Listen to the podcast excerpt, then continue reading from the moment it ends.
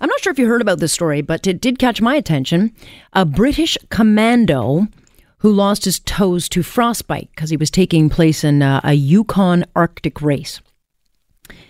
And um, there's no better place for his blackened, crusted toes, because that's what they look like, uh, than to send them to a bar in the Yukon that has now become famous for mixing up a lethal alcoholic concoction called the sour toe cocktail. Yes.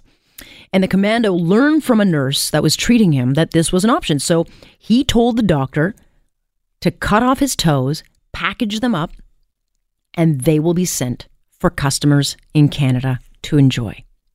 Oh, yes, this is a real thing. So I reached out to the bar, which is called the Sourdough Saloon, and I talked to Johnny the bartender. Johnny, um, I, I'm somewhat disgusted and yet very curious about how this came to be. Uh, a British commando sending you his toes, three nice frostbitten, black, crusty toes, and yet your bar wants those kinds of things, and people want to drink them? Yes, absolutely. Those to- toes sound beautiful to us. Um, yes, this is a long uh, tradition we have here in the Yukon, uh, in Dawson City, actually. And um, yes, so unfortunately, Nick uh, he lost his toes doing the ultra marathon up here in the Yukon this winter, but he's also been kind enough to um, say that he'll donate his toes to us. Bequeath his uh, tootsies, always, yeah. Yeah, you bet. And um, so we're really looking forward to that.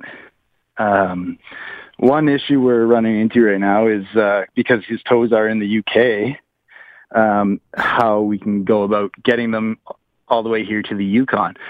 So it's actually not um, illegal to send uh, body parts uh, domestically by mail, um, but we're in the process of looking into the legality uh, of the international shipping of the toes.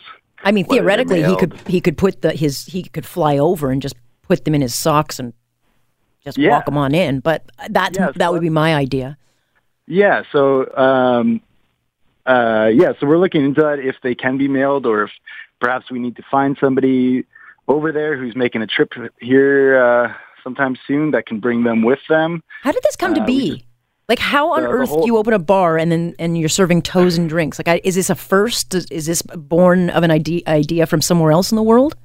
Uh, no, like, this is uh, this is born out of uh, long dark winters and uh, midnight sun right here in the Yukon. So it all it all started, as the legend goes, there were two brothers. Uh, uh, the brothers Linken, who were uh, running uh, whiskey during Prohibition era into Alaska, and uh, one of the brothers he got uh, stepped in uh, some stepped through some ice and uh, got frostbite on his toe. And uh, fearing, um, you know, a police trail, they uh, the other brother uh, hacked off his his uh, his toe, and so they could continue on. And they left the toe um, in a jar of alcohol uh, out in a cabin at uh, 60 Mile, and uh, a little while later, uh, a man named Captain Dick Stevenson, he uh, purchased this cabin and found this jar with the toe inside. And uh, after hanging up with some friends, they decided to bring it to the bar and uh, start taking some shots with it. And that was back in the early 70s. And here we are to this day carrying on uh, this proud tradition we have. Because I know about pickled eggs. I get that. uh, you know, but I, I just don't understand. So, so people, they know to send their toes to you? Do you actively recruit toes or do they just come on in? Um, yeah, we we've put postings out there throughout the years looking for toes. I mean, um, toes don't last forever.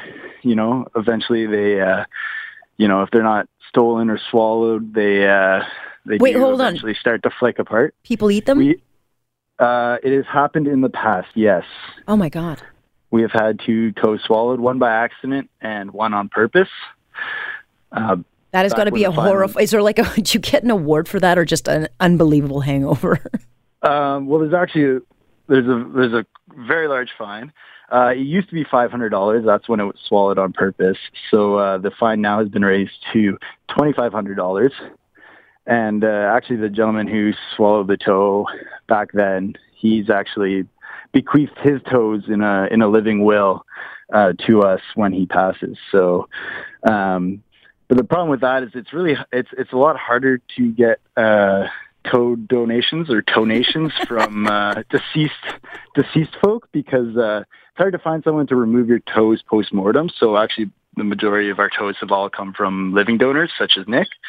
Um, you know, frostbitten toes or lawnmower accidents or just being surgically removed, uh, things like that. So, yeah, we're always looking for toes, especially people in Canada. It's a lot easier to get your toes to us, and uh, love you for that.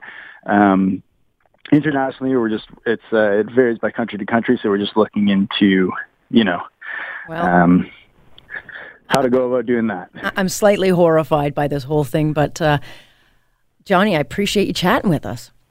Oh, thank you, Alex. It's my pleasure. You can actually donate your toes. They call them tonations. So, and if you look at the pictures of the toes that they get, I mean, the guy that the British Commando's toes are black and charred. Ugh. On point, I'm Alex Pearson. This is Global News Radio.